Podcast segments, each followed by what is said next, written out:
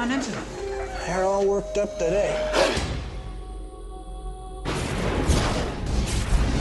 We've found something extraordinary. Extraordinary and disturbing, that is. You recall what you said about how polar melting might disrupt the North Atlantic current? Yes. Well, I think it's happening.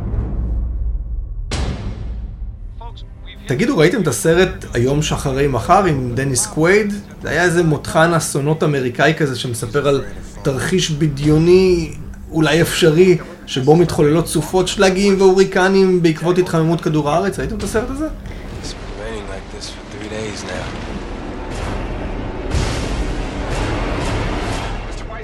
ספציפית זה לא הז'אנר האהוב עליי עם כל אסונות הטבע והאסטרואידים שמתנגשים בכדור הארץ. זה ז'אנר שפחות חביב עליי. אני רואה סרטים מסוג אחר, אני יודעת... איכותיים. אה, זה גם איכותי, זה משהו שלמשל אתה אוהב, אבל אני לא את. אני כרגע בתקופת הקורונה מנסה להימנע ככל האפשר מסרטי אסונות.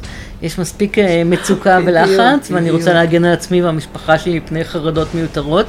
אני חוששת, בלי לראות את הסרט, שהכל נכון. כלומר, הכל אפשרי. אנחנו לא יודעים לחזות בדיוק את העתיד, והתחזיות שאנחנו מכירים כרגע, הן לא אופטימיות במיוחד.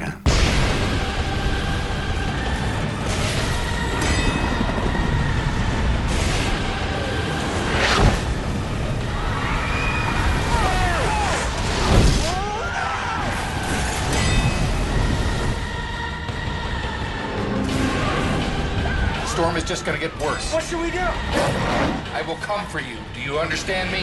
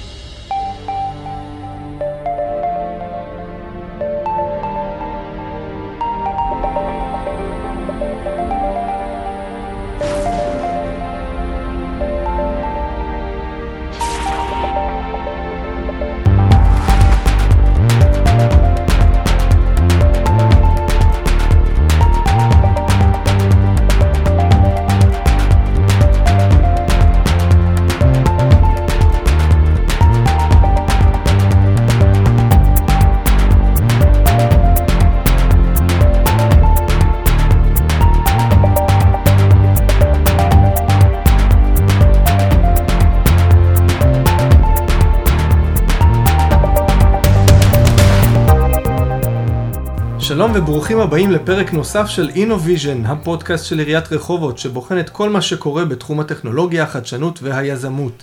שמי אייל בן זאב, ואיתי חברת מועצת העיר איטל בציר אלשיך. והפעם אנחנו מארחים את דוקטור חגית אולנובסקי, על נושא שנוגע לכולנו ביותר דרכים ממה שאתם חושבים. מה נשמע איטל ומה שלומך חגית? שלומי, אה, אתה יודע, כמו הרבה אנשים אחרים בתקופת הקורונה, אנחנו כולנו באותה סירה. אני לא יודעת אם זה המקום בדיוק לעשות ספוילר לתוכנית שלנו, אבל על פי התחזיות, אה, אולי תעיד על זה גם אה, דוקטור אה, אולונובסקי, שאומרים שהקורונה זה, זה משחק ילדים לעומת משבר האקלים שמחכה לנו, נכון חגית? לצערי כן, אני ממש חושבת שהקורונה זה תרגיל שאנחנו צריכים לדעת לנצל ולהתאמן לקראת משבר האקלים. אמנם טיפה קצבי זמן אחרים, משבר האקלים עוד רובו לפנינו, והקורונה אנחנו כבר עמוק עמוק בתוך המשבר, אבל אה, זה בהחלט הזדמנות אה, להתאמן. זה כמו תרגיל בצבא, על אה, רטוב. על רטוב וקשה וכואב, אבל כמו, שני, כמו שאומרים בצבא, קשה באימונים קל בקרב, זה הזמן. אימא'לה. אני שמעתי הרבה פעמים שיחות על משבר האקלים, אבל אף פעם לא נכנסתי לעומק וקיבלתי דוגמאות מוחשיות אה, מגובות במדע על מה באמת הולך לקרות פה בכדור הארץ. הקטע שתמיד אמרו לי שלא צריך לדאוג כי הטכנולוגיה תציל אותנו, אבל לא, לא ממש הסבירו לי איך. אז חשבתי שיהיה מעניין להזמין אותך פה, חגית, אה, ובמקרה את גם גרה ברחובות פה לידינו, ולשוחח איתך על הנושא הזה. אה, יש לך תואר שני בכימיה ביולוגית מהאוניברסיטה העברית בירושלים, ודוקטורט בביולוגיה אבולוציונית וסביבתית מאוניברסיטת חיפה. את המחקר שלך אה, לתואר, לדוקטורט ערכת במעבדה, במעבדות המכון הלאומי לבריאות במרילנד בארצות הברית, ולאחר מכן גם הוכשרת באוניברסיטת הרווארד בבוסטון לניהול סיכוני בריאות וסביבה במגזר הציבורי. בארץ בין היתר יעצת למדענית הראשית במשרד להגנת הסביבה והכנת את התשתית הלאומית אה, לבריאות וסביבה וקידמת גם פרויקטים של ניהול סיכוני בריאות וסביבה במשרד. אז שוב, שלום חגית, כיף שאת פה. כיף שהזמנתם אותי, תודה. את בעצם מומחית אה, בניהול סיכונים בתחום הבריאות והסביבה, מה זה אומר?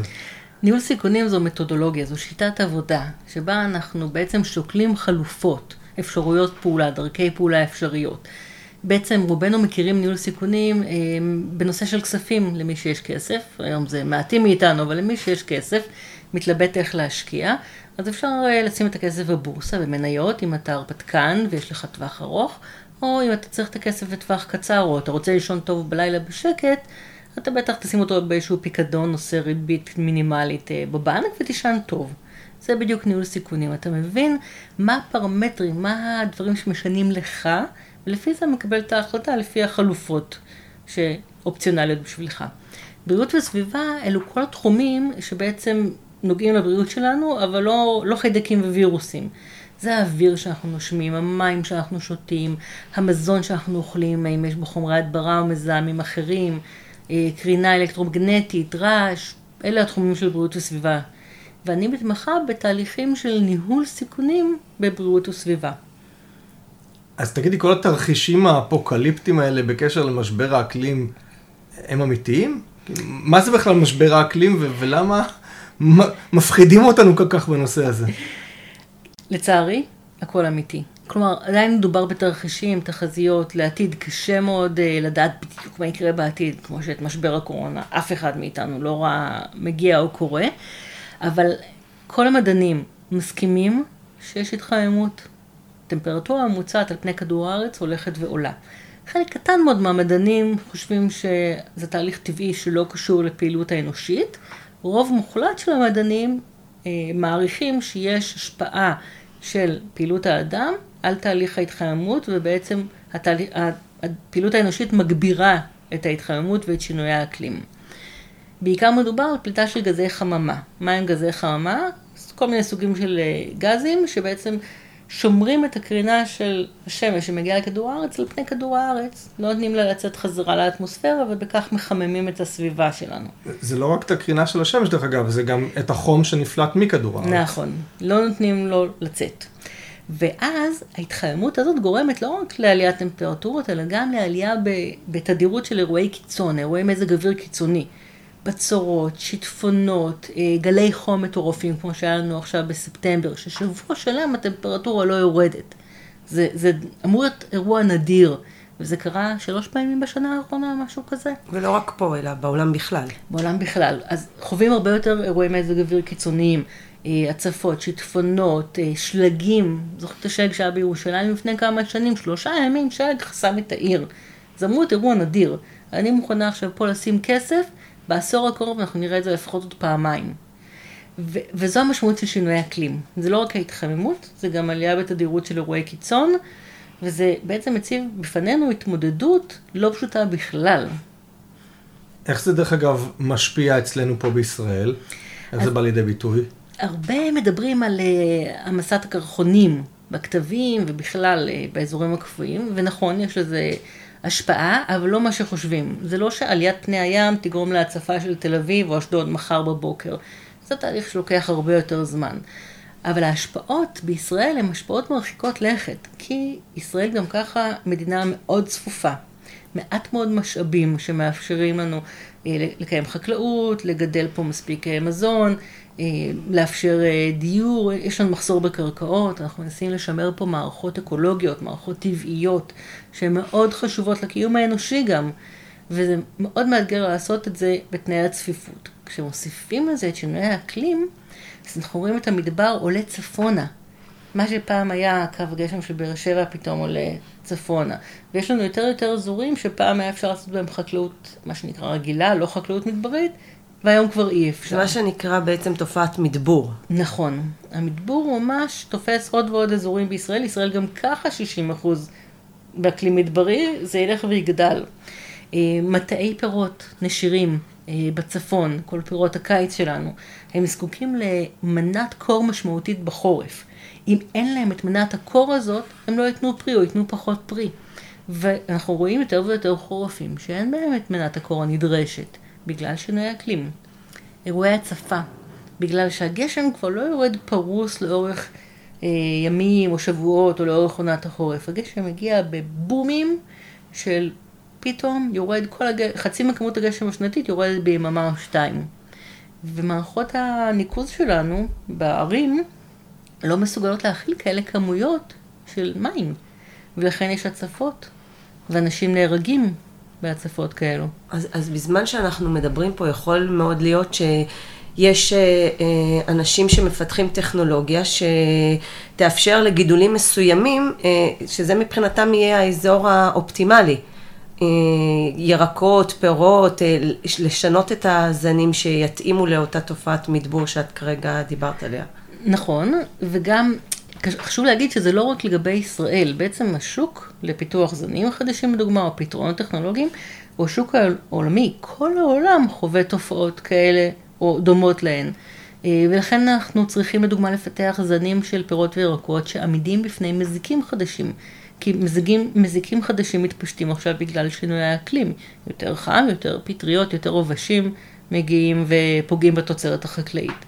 ולכן מפתחים הרבה מאוד פתרונות טכנולוגיים על מנת להתמודד עם משבר האקלים. כלומר, יש פה גם הזדמנות, לא רק משבר. אנחנו רגע, מובילים, רגע. נכון? אנחנו מובילים בעולם, בתעשייה של... אני רוצה, אבל שנייה, לפני שאנחנו מגיעים לאם אנחנו מובילים ומה, ומה אנחנו טובים, אני רוצה עוד לשאול שאלה שתוביל אותנו לשם.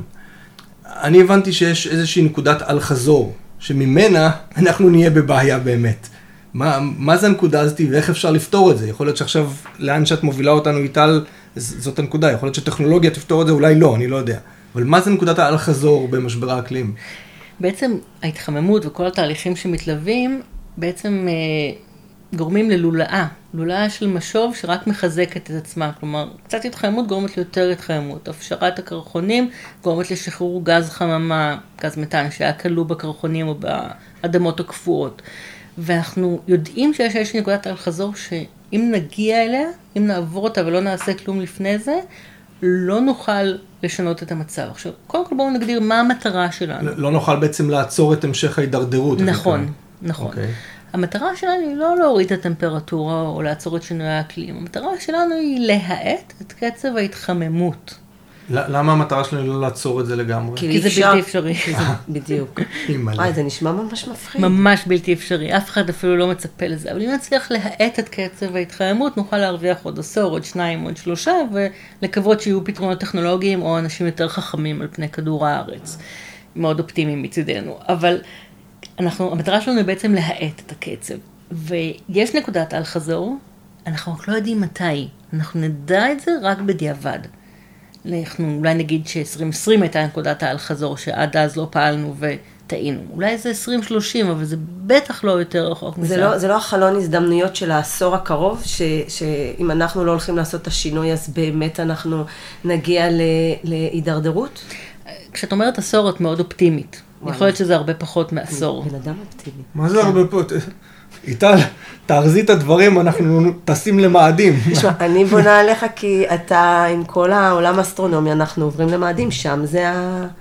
שם זה העתיד. לגמרי, רק ששם החיים לא הרבה יותר פשוטים מאשר פה עם משבר האקלים. היום. היום, נכון. הייתה לנו כבר הרי בעיה כזאת, הייתה את בעיית החור באוזון בעבר, נכון. כולנו זוכרים מהילדות או אחרי הילד, מתישהו, היו הרבה מאוד דיבורים על זה. ואיכשהו האנושות הצליחה להתגבר על בעיית החור באוזון. איך עשו את זה שם ולמה שלא נלמד נגיד מאז? כדאי, איך לפתור את זה גם הפעם? כדאי מאוד ללמוד מאז. היו שני מרכיבים עיקריים להתמודדות של האנושות כולה. קודם כל זה ההתנהגות האנושית, לשתף פעולה, להבין כולנו, כולנו במובן של כל העולם, שיש בעיה. כולל טראמפ, אנחנו מדברים כולל מכחישי אה, משבר האקלים. אני לא יודעת מה הוא חושב, ומה הוא יודע, ומה הוא לא יודע, ומה הוא אומר, ומה הקשר בין מה הוא אומר זה באמת לא לעניין. הפרה אבל... של אמנות, הרי לא מספיק שרק אה, אירופה תיקח חלק אה, ואחריות.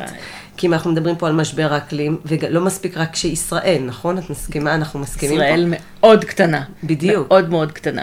אז תנאי אחד זה שיתוף פעולה של כולם, גם ברמה של הממשלות, גם ברמה של בני אדם. אנחנו תכף נדבר על הפתרונות שכל אחד יכול אה, בעצמו להפחית את, אה, את אפקט החממה, את, את ההתחממות, וגם פתרונות טכנולוגיים. בסוף לטכנולוגיה יש תפקיד קריטי, והטכנולוגיה רובה כבר קיימת. אפילו לא צריך להמציא המון דברים חדשים. אני לא מדברת על הנדסת אקלים, שזה כל מיני פתרונות מאוד מורכבים, מסובכים, יקרים. יש פתרונות פשוטים ומיידיים שאפשר לנצל ולעשות ממש בקרוב. כשאת מדברת מיידי, זה כמו גגות סולאריים? לזה את... אה, בדיוק. אז קודם כל גגות סולאריים. אני, כשאני רואה גג בארץ שאין עליו אה, פאנלים, פשע. אני מתחרפנת. בעיקר גג אה, מסחרי, מוסד חינוכי, קניון, מוסד ציבורי. חייב להיות אה, מכוסה בפאנלים סולאריים. יש לנו פה שמש כמעט כל יום בשנה. פאנלים סולאריים, רק ני- ניישר קו, בעצם פאנלים שקולטים את אור השמש, ממירים אותו לחשמל, וככה אנחנו לא צריכים להסתמך על תחנות הכוח של חברת החשמל, שמזהמות ופולטות גזים וכולי וכולי, אנחנו מייצרים חשמל מקומי אצלנו בתוך המבנה. ו- גם- ואולי אפילו מוכרים שאריות לחברת החשמל. וזה גם השקעה כלכלית, אם אנחנו מדברים על נכון. קורונה ואנשים שרוצים הרי בבנק אנחנו לא נקבל תשואה, אם דיברנו על סיכונים, אז יכול להיות אה, ששם זה, את יכולה לקבל אה, תשואה, תשואה נאה. בהחלט, ואם פעם, כשאני אומרת פעם, לפני חמש שנים, ההחזר של ההשקעה תוך 20 שנה, שזה די הרבה זמן, מחירי הפאנלים הסולאריים וההתקנה ירדו כל כך, שהיום ההחזר של ההשקעה הוא תוך 4-5 שנים. באמת? זה זה כל כך מאוד הצטמצם? מהיר. מ-20 שנה ל-4-5 כן, שנים? כי ה- המחיר של הפאנלים עצמם ירד מאוד, בגלל שפיתחו טכנולוגיות יותר זולות. אז זה דבר אחד שכולנו יכולים לעשות. יש לכם גג, תתקנו עליו פאנלים. אה, גם העירייה, כגוף ציבורי, בהחלט אנחנו בדיוק אה, אה, זכו פה במכרז, חברה זכתה פה במכרז, ואנחנו נראה באמת בעתיד המאוד קרוב בבתי הספר ובמוסדות ציבוריים. מעולה. זו נקודה מרכזית וחשובה. היתרון הגדול של הייצור המקומי זה גם שלא מאבדים חשמל בהולכה שלו, בשינוי המתח, בהולכה וכך הלאה, מעבר לחיסכון בצמצום אה, זיהום האוויר, וגם אפילו הגז הטבעי, שאנחנו היום, רוב החשמל בישראל מיוצר מגז טבעי, שהוא הרבה פחות מזהם מפחם, הוא עדיין אה, גורם לפליטת גזי חממה כמו פחם. ולכן כל פאנל סולארי שנצליח להתקין, הרווחנו, כולנו. עכשיו יש גם טכנולוגיה חדשה, BIPV, Building Integrated Photovoltaic, פאנלים סולאריים שמהווים חלק מהמעטפת של הבניין. אה, יש בניין אחד כזה כבר בישראל, ההנהלה של אה, בנק בינלאומי בסורק ליד פלמחים, ראיתי. אי לו אפשר לפספס. יש לו חזית דרומית גדולה מאוד, ומעל כל שורת חלונות יש שורת פאנלים סולאריים. אבל היום יש מגוון כל כך גדול של פאנלים סולאריים, שאם מתקנים על כל חזית דרומית של מבנה משרדים, מבנה מסחר, כל מבנה ציבור, לא, לא בתים פרטיים, אבל במקום להתקין סתם זכוכית או אלומיניום, מתקינים את הפאנלים האלה, ואפשר, בעבודה שעשינו עבור המשרד להגנת הסביבה, מצאנו שאפשר בתסריטים מסוימים לספק 80% מתצרוכת החשמל של ישראל בעוד עשר שנים, רק מהבניינים האלו. אם. כל הבניינים החדשים בישראל ייבנו עם הפאנלים הסולאריים האלו, וזה לא הרבה יותר יקר, זה קצת יותר יקר. אז למה לא עשו את זה עד עכשיו? למה לא עושים את זה עכשיו? אז שוב, קודם כל הטכנולוגיות רק עכשיו התפתחו ממש בשנים האחרונות. שנית, צריך פה רגולציה. היום בתקן בנייה ירוקה לא מקבלים ניקוד על פאנלים סולאריים מהסוג הזה. אז למה שמישהו ישקיע?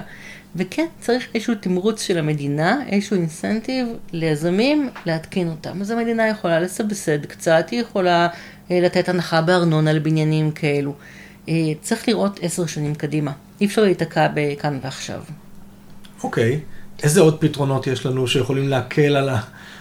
על האסון שמתקרב? אז טורבינות רוח זה לא פתרון כל כך טוב בישראל, כי הן דורשות מרחק ביטחון גדול, וישראל כאמור צפופה מאוד. יש מלחמה ברמת הגולן על העניין של הטורבינות, השכנים שם לא אוהבים את הרעיון, נכון, ובצדק. בגלל הרעש. זה יוצר רעש, זה יוצר מטרד, הטורבינות הן ענקיות, אלה שבונים עכשיו, החדשות, זה טורבינות ענק של 200 מטר גובה, יותר מעזריאלי. וזה מייצר גם מטרד נופי מאוד מאוד גדול. הן גם הורגות אה, ציפורים. עטלפים, הן פוגעות בשטחים הפתוחים, פוגעות בפעילות חקלאית, אה, אפשר אז כשאנחנו רואים את זה באירופה, שזה מאוד שכיח, זה בגלל אותם שטחים שמאפשרים את זה. בדיוק. פה זה לא אירופה. ישראל צפופה, לא רק שהיא צפופה יותר מרוב מדינות אירופה, למעט הולנד אולי, ישראל הולכת ומצטופפת בקצב מאוד מהיר, כמו מלזיה או טנזניה.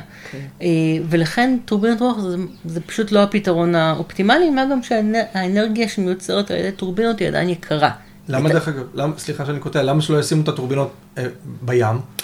100-200 מטר מהחוף, זה לא מפריע לאף אחד. רעיון מעולה. חוץ ממטרד נופי. אז כמו שאתם יודעים, הדף היבשה ב- בים התיכון, מזרח הים התיכון, הוא קטן יחסית, הוא קצר יחסית, אז אי אפשר ממש להרחיק את הטורבינות. הים התיכון באזור הזה הוא סוער יחסית. אין עדיין טכנולוגיה ממש טובה, אה, שמאפשרת לייצר אה, אנרגיית רוח אה, בים. מה שיש לנו כן, אנרגיית גלים. יפה, אנרגיית גלים. אז עכשיו נערכים כמה פיילוטים ממש פה בישראל, באיך לייצר אנרגיה מהגלים. אני לא אוהבת את הפתרון הזה, כי גם ככה יש לכל אזרח ישראלי משהו כמו שני סנטימטר מרובע חוף, והרבה מתקני תשתית על החוף, ולא הייתי רוצה שיקחו לנו עוד חוף בשביל לייצר אנרגיית גלים, כאשר יש מלא בנייני משרדים שעוד לא הותקנו עליהם פאנלים סולאריים. אוקיי. אה, עוד אפשרות זה שימוש דואלי בקרקע. אם יש לנו חקלאות, נגיד חממות, ו, ובכוונה מצלים עליהם עם רשת צל, אולי אפשר לשים פאנלים סולאריים במקום רשת צל, ואז לייצר חשמל מעל הבננות, אה, לדוגמה.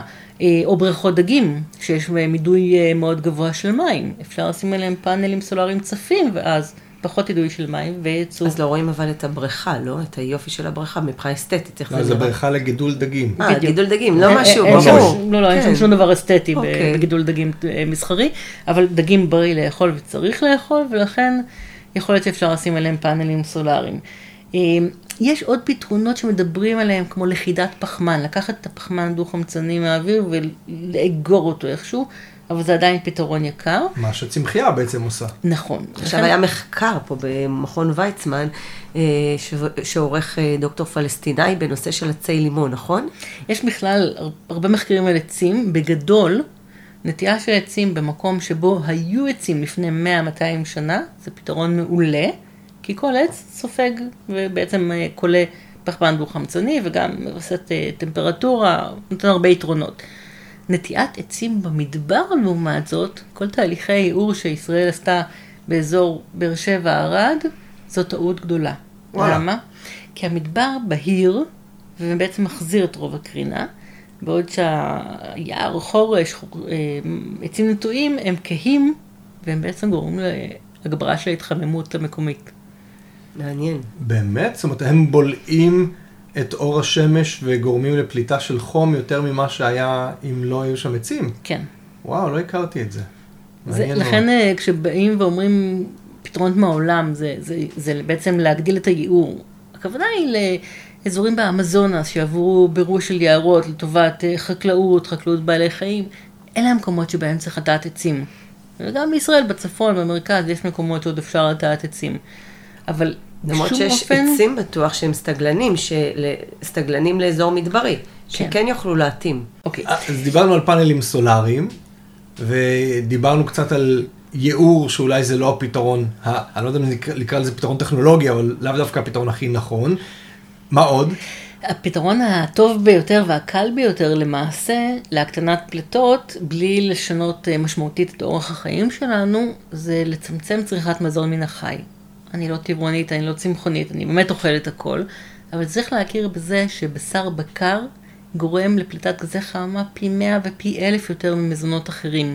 בגלל תהליך הגידול של הפרה שהוא מאוד איטי והיא פולטת בעצמה גזים אה, מסוג מתאן. הגידול של המזון לבעלי חיים דורש שטחים עצומים ובאמת פוגע מאוד במערכות האקולוגיות, מגביר את אפקט החממה בצורה משמעותית. אז שני דברים עיקריים שאנחנו יכולים לעשות, אחד זה להפחית בצריכת בשר בקר, לא חייבים להפסיק, לא חייבים להיות צמחוניים, פשוט להוריד את התדירות של צריכת הבשר ולצמצם את בזבוז המזון. בזבוז המזון זה כל מה שמגיע אלינו הביתה ונזרק לפח במקום להאכל. למה צמצום בזבוז מזון הוא משמעותי? שתי סיבות בגדול. כשהמזון הזה מגיע למזבלה, למטמנה, בעצם הוא מתפרק בתהליך אנאירובי, בלי חמצן, כי דוחסים את זה, ומשתחרר גז חממה, גז מתאן. זה כבר סיבה אחת, לא לבזבז מזון. אבל סיבה נוספת עיקרית היא שכל המשאבים הסביבתיים שהושקעו בתהליך הייצור של מזון, לא משנה אם זה יוגורט או קופסת שימורי תירס או מלפון או עגבנייה, מושקעים הרבה מאוד משאבים, אנרגיה, מים, קרקע, כל מיני דברים שבסוף מתרגמים גם לגזי חממה. וככל שאנחנו משליכים יותר מזון לפח, אני כבר לא מדברת על הנזק הכלכלי, אבל הנזק לסביבה ולהתחממות הגלובלית הוא מאוד משמעותי. אז לנהל קניות עם רשימה, ולנהל את המלאי בבית. כשקונים משהו טרי, לשים אותו מאחורה במקרר, ולא מקדימה במקרר. בעצם ללמוד איך לבזבז פחות מזון, איך לבשל משאריות מזון. זה לחנך ציבור, כשהוא הולך לסופר, ובטח ישראלים, עם הבעלת קניות בסופר, נכון. שאת רואה את כל העגלות עמוסות, אז זה ממש לחנך. לעומת זאת, את הולכת באירופה, ואת קונה ירקות בודדים, וזה נכון. נראה לך מוזר. באירופה, הת- הנטייה של רוב האנשים, אה, בעיקר המבוגרים יותר, זה לקנות כל יום את המצרכים לאותה ארוחה. וזה מדהים אותי כל פעם מחדש. אני לא רואה את עצמי הולכת כל יום לסופר וגם עובדת אה, כמו שאני עובדת עכשיו. מצד שני, יש בזה משהו מאוד טוב, כי קל לצמצם את בזבוז המזון כך. אבל גם אנחנו בארץ יכולים לא להתפתות למבצעי אחד פלוס אחד. לא להתפתות לשני בחצי מחיר. לא לקנות אריזות גדולות מדי אם לא בטוחים שזה ייגמר. עדיף לקנות אריזות יותר קטנות, גם אם זה יותר יקר. אה, לבוא עם רשימה מסודרת ולא להיגרר לקניות לא מתוכננות. הרבה פעמים אה, קנייה באינטרנט מאפשרת לא להיחשף לכל המבצעים המיותרים האלו. אה, ולחשוב, יש פריטי מזון שהם לגמרי מיותרים, אפילו לא מזון. ולא לחשוב שכל יום אה, הולך להיות סגר או מלחמה. וגם אם יהיה סגר או מלחמה, אנחנו לא נרעב. בדיוק. מה זה, לא מה, זה, נרעב. מה זה פריטי מזון מיותרים? משקאות ממותקים, לגמרי, כל ה- מיותר. זה אצלנו. אוקיי? מים מבוקבקים. מים שמגיעים בבקבוקים. אז יש לי חדשות בשבילכם, יש ברז. מי השתייה ברחובות מצוינים לשתייה. בארץ. גם בארץ בכלל וברחובות בפרט. אפשר גם לשים, אנחנו שמנו פילטר, אפשר לשים פילטר, ואם הדירה שכורה ולא רוצים להשקיע בפילטר, אז יש לי פתרון מעולה. גם אם הצנרת היא ישנה, ולפעמים רואים מים בצבע חלודה, פשוט תעשו כזה דבר. אחרי שטיפת הכלים, פעם ביום אתם שוטפים כלים, תמל... אחרי שהמים זרמו בצנרת ושטפתם כלים, תמלאו בקבוקי זכוכית במים מהברז. תנו להם ואז יקומו לעמוד על עלייך השיש. אה, חברות, אה, לא יכולה להגיד את השמות המסחריים. המים המבוקבקים. אה, לא, לא, לא, ה- ה- תמי ארבע ו... אה, גם פתרון מעולה, אבל יש אנשים שאין להם את התקציב בתמי 4, או שזו דירה לא, שכורה. גם אין צורך, אומרים, לפי מה שאת אומרת, אין צורך בתמי ארבע. נכון. אפשר להשתמש בטעמי ארבע, זה לא כל כך גרוע, או, בכל יש- מים אחר. המים הם בסדר, אנחנו יכולים המים לשתות הם את המים. בסדר. יש לפעמים בעיה עם צנרת תוך ביתית, תוך בניינית, שהיא צנרת ישנה. בניינים ישנים. והיא מוסיפה מזהמים, אבל אז הם משתמשים במים, אסור להשתמש במים שעמדו בצנרת. לא למלא כוס מים בבוקר כשקמים. כן. אבל אם ממלאים פעם ב-24 שעות בקבוק, או כמה בקבוקים, תלוי בגודל המשפחה, ואפשר לשים גם במקרר את הבקבוקים האלו, אין בעיה לשתות מים זולים מאוד ובריאים מאוד. כן. וכל יום לפני שממלאים מחדש את המים הישנים, מאתמול שופכים לתוך האדנית שבה אפשר לגדל כן, צמחי כן. תבלין, עגבניות, שרי, וכך הלאה, ועוד כל לא אחד לפי דיברנו המקום על שלו. להפוך את הגגות לגגות ירוקים, שאם אתם מכירים את אונדווסר, שהוא היה אומן ופילוסוף ואקטיביסט, ואחד האנשים שאני מעריצה מאוסטריה, הוא היה יהודי במקור, שהוא היה הראשון שדיבר אה, להפוך את הגגות שלנו לגגות ירוקים. שזה מדהים. ואז עברו 50-60 שנה, והיום אנחנו מדברים את השפה, לפחות בצר... בפריז, אומרת ראשת העיר, שהמטרה שלה היא להפוך כמעט כל גג לירוק ולגדל ירקות על הגגות. שזה- נכון. אני דלגו מדהימה, היא מובילה, מדהימה בתור לגמרי. ראש עיר, היא מובילה את השינוי בעצמה, היא לא מחכה לממשלת לאף אחד, צרפת, בדיוק. היא פשוט מובילה את זה. אני חושבת שהגגות הישראלים יותר מתאים להיות גגות סולאריים, אבל כן צריך בכל עיר שיהיו כמה גגות ירוקים, גם לצרכי חינוך והדגמה, להראות לכל אחד שאפשר לשים עדנית, אם אין מרפסת, אז על עדן החלון. בזיליקום כל אחד יכול לגדל על עדן החלון, כן, לא צריך פה תעודת כן. חקלאי אה, מורשה. וגם גגות ור- ורטיקליים, שאולי היום זה יקר, ואנחנו רואים את זה כגם אה, פ, אה, פן עיצובי, אבל אה, עם השנים אני חושבת שכמו שדיברנו על פאנלים סולאריים, שהמחיר שלהם הולך ופוחת, אותו דבר הפתרון יהיה על אה, גינון ורטיקלי, שזה על לגמרי. הקירות. נכון, יש אפשרות לא לייצר את כל המזון שלנו, אבל לפחות את, את העליים, חסה, baby, עשבי תיבול, שזה ירקות שיש להם הרבה מאוד נפח ומעט מאוד משקל, במקום להסיע אותם במשאיות גדולות מהחווה לסופר, מדהים. מהסופר הביתה, תגדלו לבד.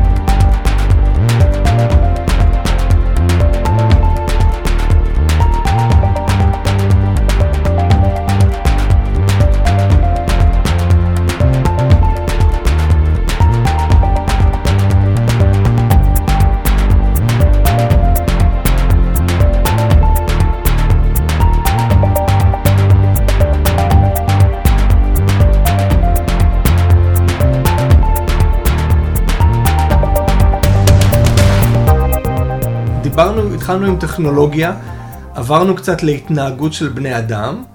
אה, אה, אני אשמח לדבר על זה עוד, אבל אני אשמח גם לגעת עוד פעם בטכנולוגיה ולהבין האם באופן כללי הייטק, ביוטק ותחומים כאלה בעולם וגם ספציפית בארץ יכולים לעזור לנו במלחמה נגד משבר האקלים. בהחלט. אה, יש לנו הרבה מאוד פוטנציאל, וכשאני מדברת על לנו, אני אפילו מדברת על רחובות באופן ספציפי, כיוון שיש לנו גם מחקר מאוד חזק וגם פיתוח, ואנחנו רואים תמיד את השווקים העולמיים, ולא דווקא את השווקים הישראליים שהם מאוד קטנים יחסית.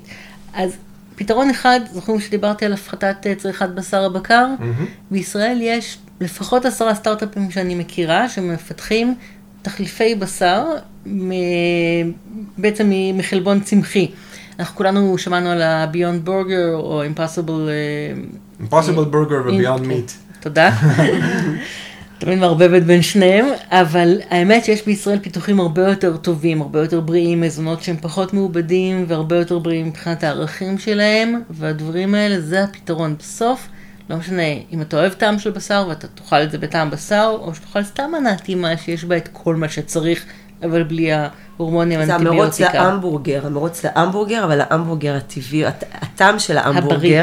כן, הבריא יותר, אבל so called, אה, הרי לוקחים אה, רקמות של בשר מ... אה, כדי לשכפל אותם, ושיהיה לזה טעם כמו של בשר. אז זה מה שנקרא בשר מתורבת, כן. בשר שמגדלים במעבדה. זה עוד ייקח קצת זמן, כי בעצם כרגע זה עדיין מאוד יקר. יקר. אבל זה בשר בטוח, ובטח בלי סבל לבעלי חיים. זה גם מאוד יקר, וגם לא מצליחים להפיק עוד כמויות רציניות של זה. יש, יש כן. חברה ברחוב שנקראת א' פארמס שעובדת על זה. הם לוקחים תרבית של, אה, של פרה באמת, של תאים של של בשר, של פרה, mm-hmm.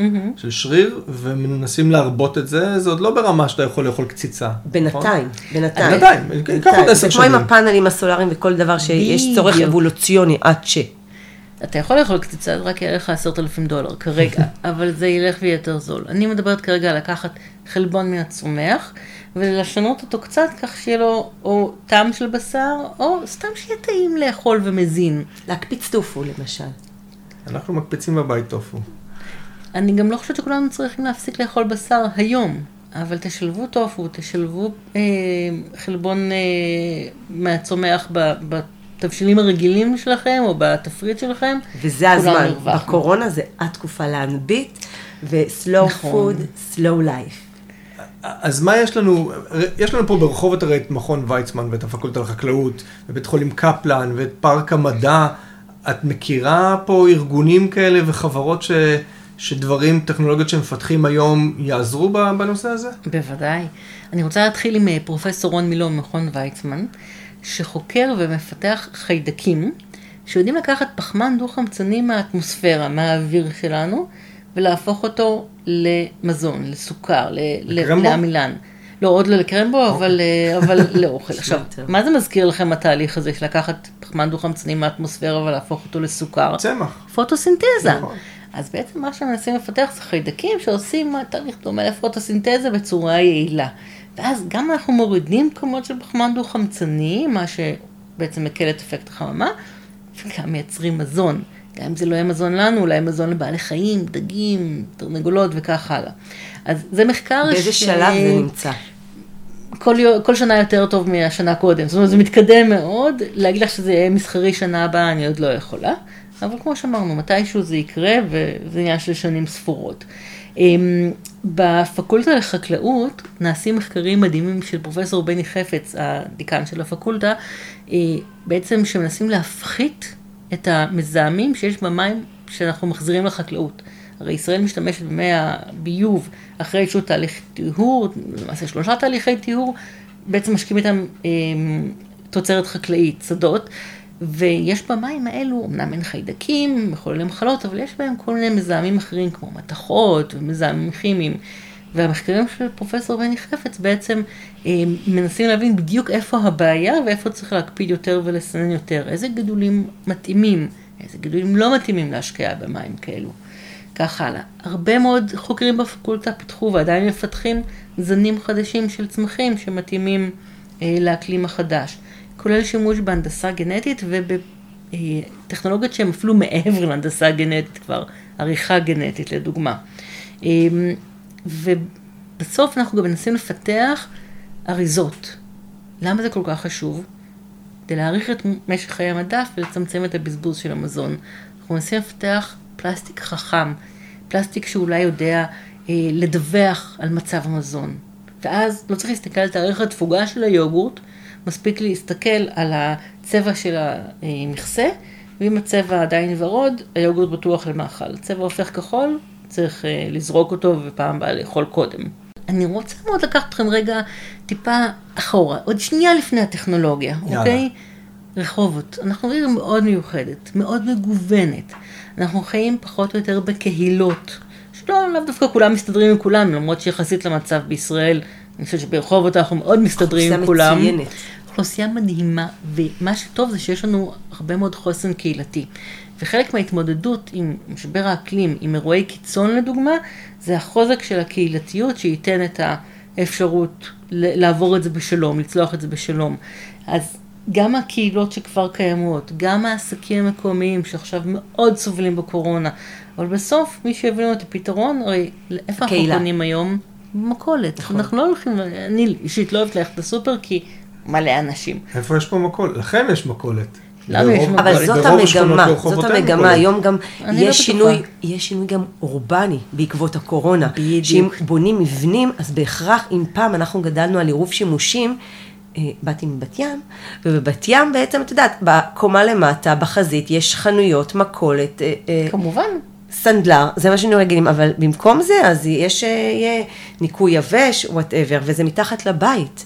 אז כל השינוי התפיסתי, גם של העירוב שימושים ומה צריך בתוך הקהילה, אה, הולך להשתנות. מה גם מאוד. שכלכלה שיתופית היא, וואלה, היא בדיוק ההזדמנות, והקורונה היא מאיץ לתהליכים מהסוג הזה. נכון. שאם את רוצה לומר כמה מילים על הנושא, בקורונה, שיתופית וכלכלה משתפת. כן, בקורונה בעצם ראינו מה המשמעות של 100 מטר מהבית, 500 מטר מהבית, קילומטר מהבית. אנחנו לא היינו מודעים בכלל למשמעות של זה לפני. ושכונות שתוכנו לפני 10 ו-20 שנה, באמת, יש בהן, במקרה הטוב, גן ילדים. אבל אפילו לא מכולת אחת, ואני מכירה כמה שכונות כאלו בעיר. אני מאוד מקווה שהשכונות החדשות שמתוכנות בימים אלו, ההתחדשות העירונית או השכונות החדשות, כוללות עירוב שימושים ברמה כזאת ש-200 מטר מהבית, 300 מטר מהבית יהיה לכל אחד. גם מכולת, גם תחנת אוטובוס, גם את כל השירותים הבסיסיים ביותר. זה מאוד מאוד חשוב. ויער מאכל ליד הבית. בואי נסתפק בשביל מאכל. גישה לשטחים פתוחים. אה, זה, זה, זה באמת נכון, אחד הדברים הכי נכון, קריטיים, נכון, ורק עכשיו אנחנו לומדים להבין עד כמה. אנחנו גם מרגישים את הצורך בירוק. אם מדברים על מזרח העיר, שאנחנו, הרבה אנשים אני רואה בבוקר רצים. ודאי. אה, אם זה היה אזור שלא מאה אנשים, פתאום בבוקר הרבה אנשים הולכים שם. דיברנו על קהילה. הירוק הוא צורך. נכון. לא, דיברנו גם על ה-IQ שזה תורם לילדים, ש, שנמצא הקורלציה. נכון. בין...